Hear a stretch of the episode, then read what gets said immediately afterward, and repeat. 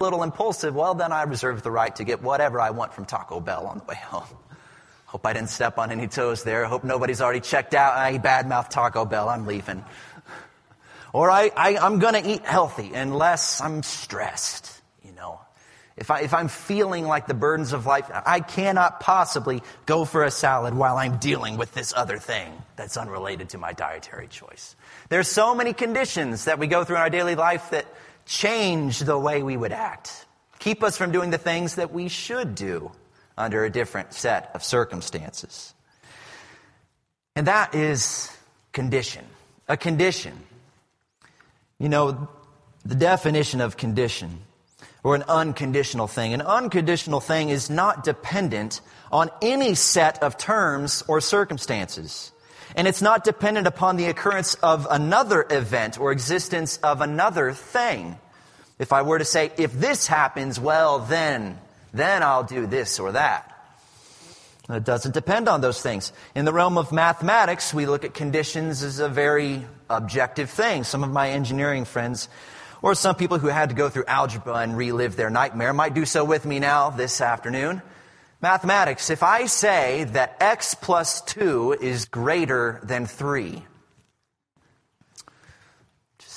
if it's already causing a mental flashback of pain, just, just check out. It's okay. But if I say x plus 2 is greater than 3, then x has to be at least 2 or greater, assuming we're dealing with whole numbers here. It's got to be at least 2 or greater. It cannot be less than 2. Cannot be 1 or less. There are a set of conditions that make that statement true, and there are conditions which make it false. And we look at that very objectively and say, well, that's just mathematics. That's a law. There are unconditional laws that govern our lives, and sometimes we look at them objectively, like in mathematics. But other times we can see them done in practice. We can look at uh, conditions which are accepted. Sometimes the conditions of our life change by the day, they'll change by the season or by the year, and we'll always act accordingly. In the summer, conditions are warm, and we expect them to be warm, and so we dress accordingly. Now, when we're in this middle season here of March, you really can't bank on anything, can you? Last week it was 70 degrees and now we're getting random snow. So don't, don't believe on any set of conditions here because the weather's not going to follow them. But when it comes July, I'm not going to come out in a winter coat because it wouldn't fit the conditions. And sometimes if you go along the Gulf of Mexico, I know Jeff and Diane often go down to take their pilgrimage to the Keys. What you might see about some of the houses down there is, especially the ones built on the water, is they're built up. They're built on stilts. And that's because even though the builders, while they're building that house, it may not be flooding, they anticipate that being in such a place, the conditions may occur that would cause flooding. And in that case, it wouldn't be wise to have a house that is water level. They build it up on stilts so that if the conditions are unfavorable, the house will still stand. The way we spend our money is based on the condition of our finances, or at least it should be based on that condition. So when we budget, we examine the condition of our existing funds.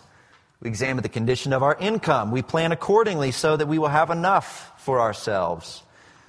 Conditions are everywhere. They're part of life. And yet there are some things in our lives which should be unconditional. Paul talks about the difference, perhaps, in 2 Corinthians chapter 4 when he talks about the difference between temporal and eternal, the things which are seen and the things which are not seen. The things which I've talked about so far are dealing with temporary things. Money is a temporary thing. Your house is a temporary thing. Your appetite is even a temporary thing. But the condition of the soul is not a temporary thing. And so we cannot allow our soul to be governed by temporary things. It will last eternally. And so we must treat it like it will be lasted eternally. Our faith should be something that does not change, that is not subject to certain conditions. Peter writes in 1 Peter chapter 1, in one of my favorite, favorite passages, or at least one of my most referred to passages, 1 Peter chapter 1 and verse 7, he talks about the proof of our faith. He says, In this you greatly rejoice, even though now, for a little while, if necessary, you have been distressed by various trials, so that the proof of your faith, being more precious than gold which perishes, though tested by fire, may be found to result in praise, glory, and honor at the revelation of Jesus Christ. Now, if you were to look at that gold bar there and assume that without those stamps, which represent somebody having tested that gold bar and proven it already, assume that you're just looking at that piece of metal and someone says, that's pure gold. Well, just looking at the metal itself, there's no way that you can confirm it. You just have to take them at their word. And maybe they're telling the truth and maybe they're not telling the truth. Maybe it does have some gold, but they filled in some copper. Or maybe they've thrown in some zinc or aluminum, something that you might not be able to tell just by looking at it, but devalues the gold. And maybe they're trying to take advantage of you. No, the only way to really tell, and I get that there are other ways to tell what the substance of a metal is, but one surefire way to tell what is in a metal, such as that bar right there, is to heat it up. Because with those different metals that I've mentioned, copper, aluminum, zinc, iron, whatever it may be, chemically, they all have different properties. They have different melting points, different boiling points. And so if you heat this gold bar up slowly enough to hit each of those individual points of melting, well, then you can separate it out. Take, for example, let's just say 100 degrees. Let's say the iron melts at 100 degrees. I know that's not true, so for somebody who knows the opposite, this isn't what that's about, Nolan. but let's say it's 100 because it's an arbitrary number. Iron melts at 100, but gold melts at 200. Well, if you heat it up to 100 degrees, the iron will melt out, but the gold will stay. But if you don't heat it up, there's no possible way for you to know that.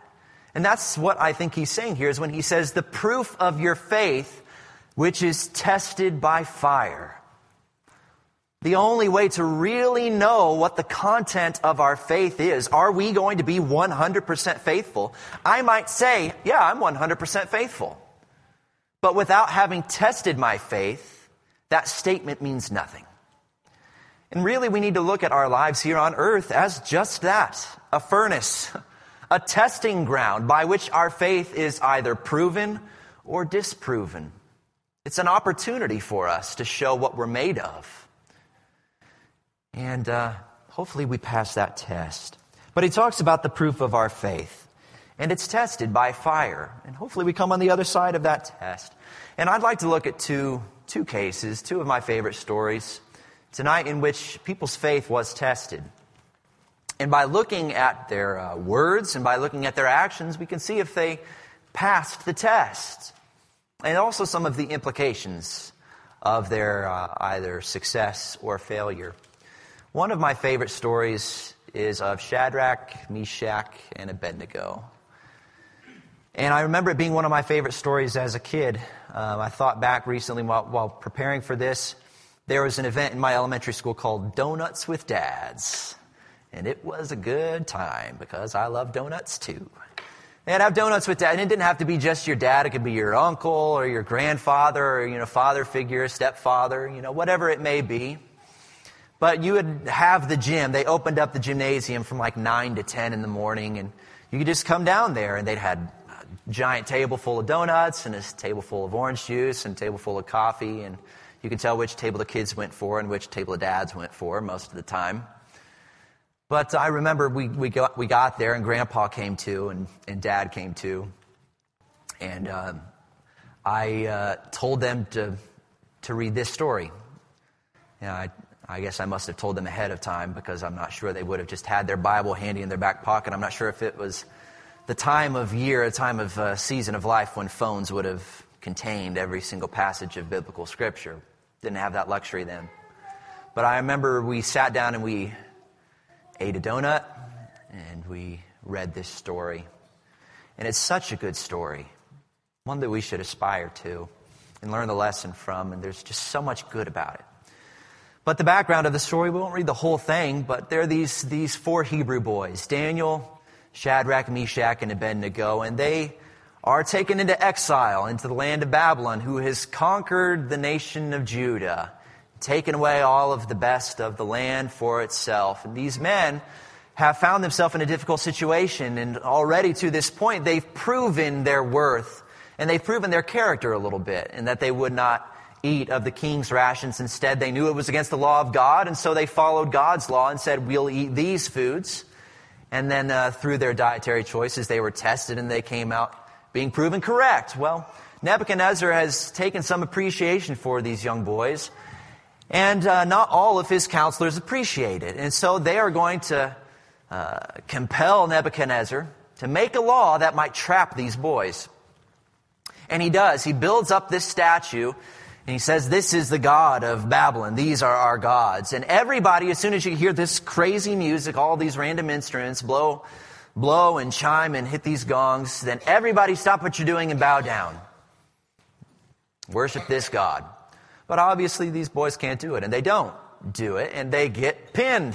They get told on. Somebody comes and tells Nebuchadnezzar that they're not bowing down, and Nebuchadnezzar can't believe it. He, he says, Well, surely there's some kind of mistake. Whereas somebody else may have been thrown straight into the fire, he gives them a chance and says, let me, let me just reiterate the command because maybe you didn't hear it. But if it's convenient for you, whenever you hear this music, go ahead and bow down. And we'll just forget this whole misunderstanding ever happened. But they cannot do that. They can't do that because they worship the one and true and living God who has said, You shall have no other gods before me, and that you shall not bow down to any graven image. So why would they? Why would they bow down to a statue made with hands when they exist under the umbrella and shelter and protection of the true living God, Jehovah. And it says here in this passage that Shadrach and Meshach and Abednego replied to the king. They said, Nebuchadnezzar, we are not in need. We do not need to give you an answer regarding this matter. If it be so, our God, whom we serve, is able to rescue us from the furnace of blazing fire and he will rescue us from your hand, O king. But even if he does not, even if he does not rescue us, let it be known to you, O king, that we are not going to serve your gods or worship this statue that you have set up. They're speaking to the king who has conquered their nation. Nebuchadnezzar came to Jerusalem, physically witnessed its conquering. He took the king, Zedekiah, bound him in bronze fetters, killed his sons before his very eyes, and then gouged his eyes out, and carried him back into captivity. This is not just a kind uncle, Nebuchadnezzar. This is a king whom history will remember as Nebuchadnezzar the Great, an epitaph to whom very few have been inscribed. And so they speak to him and the courage and the gall to say, We do not need to answer you. That must have been a phrase which was uttered by men who understand the physical, physical nature and the temporary nature of mortal life and the spiritual and eternal nature of Almighty God. And they said that there is no condition, even if you ask nicely and say, pretty please, one more time or even if you threaten to throw us into the fire, there is no condition under which we can be compelled to bow down to this false God. And Nebuchadnezzar, they would have, they could have had an opportunity to even change their mind because Nebuchadnezzar at that point said, tie them up. And maybe they were bluffing. Maybe they were thinking, he's not going to call. He likes us. He's not going to call us out on this. But as soon as he gave the order, all right, tie him up, they could have been like, whoa, whoa, whoa, hold on. Actually, you know what? We talked about this. We had a, a brief powwow, if you will. We changed our mind. We do want to bow down. This was a misunderstanding, a, a language barrier between us. No, that wasn't the case. And even when Nebuchadnezzar said, heat up the fire seven times hotter than normal, they did not change their mind because there was no condition under which they could be compelled to change their mind. And thinking about how we apply this today, you know, I think sometimes, sometimes it's challenging. We, we see an instance like this, a climactic moment, where it's either confess God or die. And we think if I were put in that situation, maybe I would be able to have, have the courage. You know, if, if I were going to just die then or there, if they were to, to cut my head off and, and end my life immediately, well, then I could go through it because it's, it's a brave, climactic moment. You know, I can give everything when it means so much just like that. But maybe we're spoiled, and maybe the devil is treating us differently in this day and age because it doesn't seem like we have that, that kind of moment. I think we should be thankful. I think we should be thankful that we don't have to deal with persecution like that. But we should also be wise and understand that just because that's not happening doesn't mean the devil's not tempting us. Instead of tempting us with those moments where life or death are our options, the devil likes to blur the lines of black and white and say, you know, I'm, I'm not going to push you that far. I don't want you to give up everything. I'm not going to ask you to bow down to a statue. I'm not going to ask you to go a mile. I'm just going to ask you, is going an inch wrong? You know, let's, let's not go crazy here. Let's just nudge. I mean, this, this isn't a big deal. Let's, and that's not a big deal. And this isn't a big deal. And this isn't a big deal. And with each little inch, it becomes harder for us to draw a line and say, this is the line I will not pass. You might say, you might say, well, I, am not going to stand on the edge of a cliff, but you know, I'm, I'm just going to inch a little bit closer to it. Eventually, you inch closer and closer to the edge of the cliff, and you're just in as much danger as if you had stood by the edge of it from the very beginning. I think the devil tempts us not with these landmark moments, but he tests us gradually, slowly.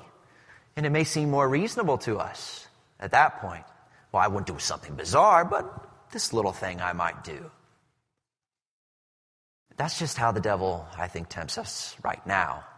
And it may change but either way, the thing that cannot change is our faith. The thing that cannot change is our commitment and our wisdom and our ability to really take ourselves back from the situation and say, okay, what's happening here? And remember that, again, this whole earth is a proving ground. It is a crucible through which our life is heated up, through which the circumstances of our existence are made difficult to test what is in our heart, whether we will follow him or not, as it is said in the book of Deuteronomy. But these men pass the test, and as they're thrown into the fire, I love the description of what happens next. When the men who are even carrying them down to the furnace are killed because of how hot the fire is. But these three men, Shadrach, Meshach, and Abednego, are thrown into the fire and they stand up alive in the fire, and they walk around in the midst of the fire. And everyone sees it, and they're so bewildered by what they see. But they see something they did not expect to see. Nebuchadnezzar says, Were there not three men that we threw into the fire? And yet I see four. And the fourth has an appearance like the son of the gods. What a wonderful lesson for us to take from there when that we are when we are going through this testing what peter refers to in 1 peter chapter 4 is the fiery ordeal which is among you which has come upon you for your testing that just as he was for these three hebrew boys jesus is there with us in our testing. The son of god our high priest jesus is with us in our fiery trial the next final passage to look at and final story to look at is about Peter. We both, we all know that Peter was very zealous. Peter was a man of commitment. He was a man of action, man of boldness. But he says something not just to Peter, but to all of his apostles before he's about to be betrayed. He says in Mark chapter 14, verse 27, he says, You will all fall away. You will all fall away because it is written, I will strike the shepherd and the sheep will be scattered. But after I am raised, I will go ahead of you to Galilee. But Peter said to him, Even if they all fall away, I will not fall away. And Jesus said to him, Truly I say to you, this very night, before a rooster crows twice, you yourself will deny me three times. But Peter repeatedly and insistently said, Even if I have to die with you, I will not deny you. And they all were saying the same thing as well. Sometimes I look at life in kind of a, a comical way. Knowing that this is a testing ground, I, I almost picture a, a different kind of reality in which in which God is testing me or God is allowing me to be, to be tempted to prove what's in my heart. And I, I imagine me passing the test and I, I doing everything, and God pulls back the curtain and says, All right, we're done here. We're good. Go ahead. Take this guy up. We're good to go. Kind of like he did with Enoch. Like, all right, I've seen enough. You're good to go. Let's, let's just take him up. No, no reason for us to continue this exercise, this testing ground. Don't need to heat up this anymore. Like we've already proven his faith is 100%. We're good to go. End it. Boom, done. And I think that Peter really wishes that it could have been like that where Jesus says, You're all going to betray me. And G- Peter's like, Oh, here's the moment. Like, I'm not going to betray you. I'll, I'll even die for you, Jesus. Oh, lift the curtain. Peter, you did such a good job. Shake your hand. Your faith's incredible. But it's not that simple. Because Shadrach and Meshach and Abednego had to, they said the same thing. We will not bow down, even if you heat up the furnace, even if you tie us up. There's no set of circumstances by which our faith will be changed. Even they had to prove it. And they were proven. Their faith was proven. Well, Peter had the chance to prove his faith. And not even Peter, but he says, even if I have to die I will not deny you.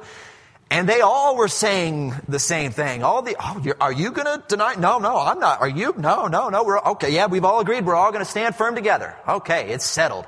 Jesus is wrong. We're not going to be scattered. We're all going to bind arm in arm here, and we're going to be just fine. But that's not what happened. That's not what happened.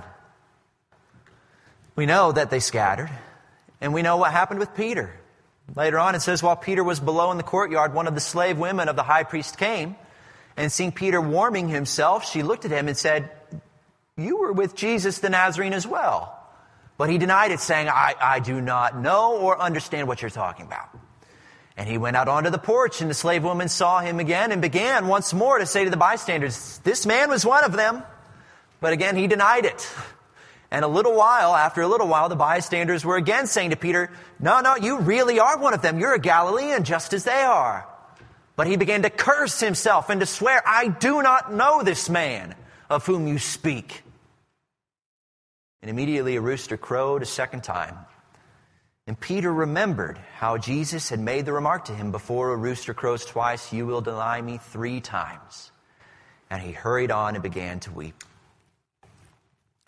Peter stated his unconditional faith, even if I have to die. He said it. His faith was tested because it always is tested. Our faith is always tested. But his unconditional faith in this moment was disproven. The test came back. You are not in possession of an unconditional faith. Hmm. But there's another part of this story that's important for us to remember too. Because as much as I want to be Shadrach, Meshach, and Abednego every single day, why I admire them. Because I, I say I want to be them in that moment, but I want to be them every day. As much as I want to be them every day, I know I'm not. I know I'm Peter. I know I claim to have a perfect faith. I want to have a perfect faith. I know what is right and I know what is wrong. Yet, wretched man that I am, I still sin despite knowing better. Again, there's an, there's an important part of this story to remember. In Luke's account,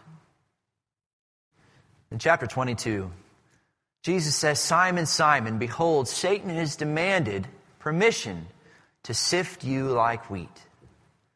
But I have prayed for you that your faith will not fail. And you, when you have turned back, strengthen your brothers. Jesus' love for Peter was not conditional upon Peter's perfection. Jesus knew that Peter would fail. What was more important to him was what did he do next? I have to believe that Jesus would have forgiven Judas. I know Jesus would have forgiven Judas. But Judas did not turn back to Jesus. Judas ended his life. He could not deal with it, overcome by his grief. Peter was overcome by grief as well. He wept bitterly. But Jesus knew what would happen ahead of time and said, When you have turned back, strengthen your brothers. There's a song that's sometimes sung, maybe it's a newer song written by Stephen Rouse. Maybe you've heard it, or maybe you've not heard it, called Rise Up Again. Though the righteous may fall, mighty God hears their call. And it talks about how when we fall, Lord, help us rise up again. And the thing that really sticks out to me here is that in the same breath that Jesus acknowledges Peter's failure, he also says, I have prayed for you. Jesus, our high priest, is not at all afraid or hesitant to carry Peter's name, the failure Peter, the denier Peter, in prayer to God. He's not afraid to carry your name in prayer to God. And he sees that value in you, even if you have fallen. And he asks us in this story, by it being written and preserved for us to read here today, as he said to Peter, he says to us, When you have turned back, strengthen your brothers. I want to have an unconditional faith. I know I've not had a perfect faith in the past, but I wish that I could just Boom. Check mark. Here's a moment in time. March 26th or 25th or whatever it is. And say, from this day on, I'm not, I'm not going to sin anymore. And I hope that's true. I, I do. And it's not just a hope, it's up to me. It's my choice. It's not like I'm subject that I have to sin. It's, it's my choice. And I hope that's true for you too. And I guess the words that I'm sharing with you are the same words that I would share to myself. If you're perfect from now until Jesus comes again, well done. But if you're not, if you do fail again, if your faith is imperfect, strengthen yourself. Come back. Come back and strengthen your brothers. It's not about being perfect. It's about trusting in God, who has lived a perfect life and who has paid the price for our sins, so that even despite our imperfections, appealing to God by the blood of His Son Jesus, we are granted access to heaven. And that's the final point that I'd like to make, starting with that passage with which we began in 1 Peter chapter 1. We talked about the proof of our faith the proof of our faith. And when we began that passage, he says, In this you greatly rejoice. Which means there's something. What is the this that he's referring to?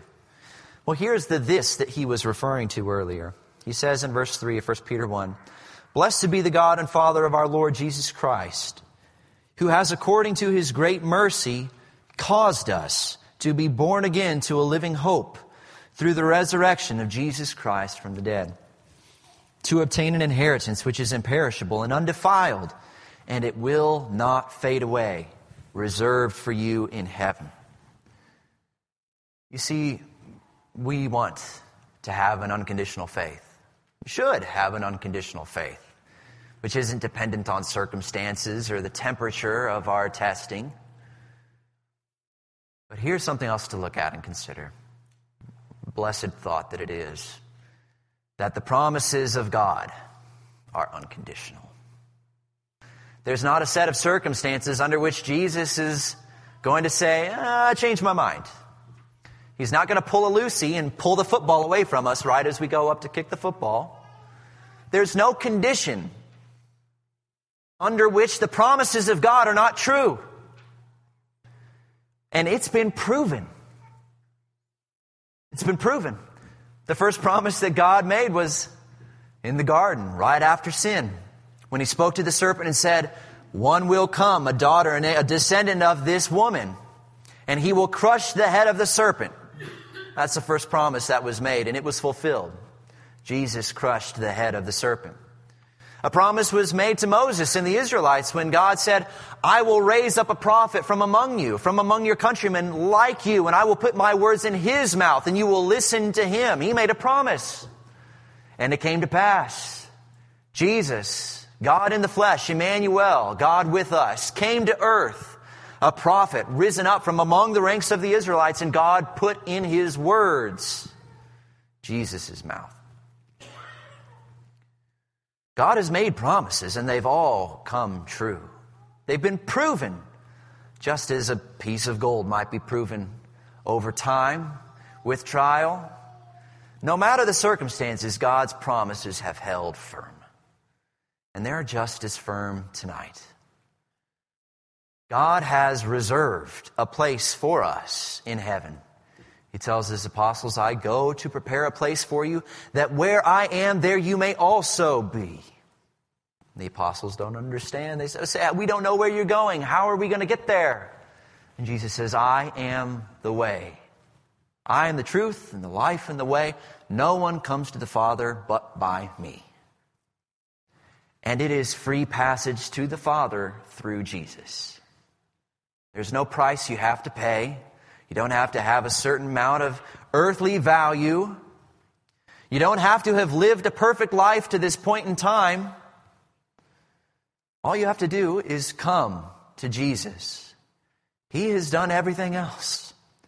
We who are in the pit of our sins find a hand reaching down to us, asking us, Take my hand. And if we will just take his hand, we will find a way out of that pit. And we will find salvation for our souls. Even Jesus' name means that very thing. Jesus, Yeshua, Joshua, the Lord is salvation. Salvation waits for you tonight. If you have not accepted Jesus, if you've not been baptized with him and united with Jesus' death, united with the blood which washes away every sin, you have the opportunity tonight to take the hand that is extended to you, offering you freely, unconditionally, salvation. And if you have accepted Christ and yet you have fallen away, like Peter, where at the moment of your baptism you said, I'm going to follow Jesus from now on, but you have fallen away. And you've denied Jesus by the way you've walked. Jesus, just like he saw value in Peter, knowing his sin and his failure, sees value in you tonight and wants you tonight, no matter what, unconditionally. Will you take the hand of Jesus again and walk with him? If there's any need of any person here tonight, if we can help you in your walk in any way or help you begin your walk, please make your needs known as we stand and sing our invitation song.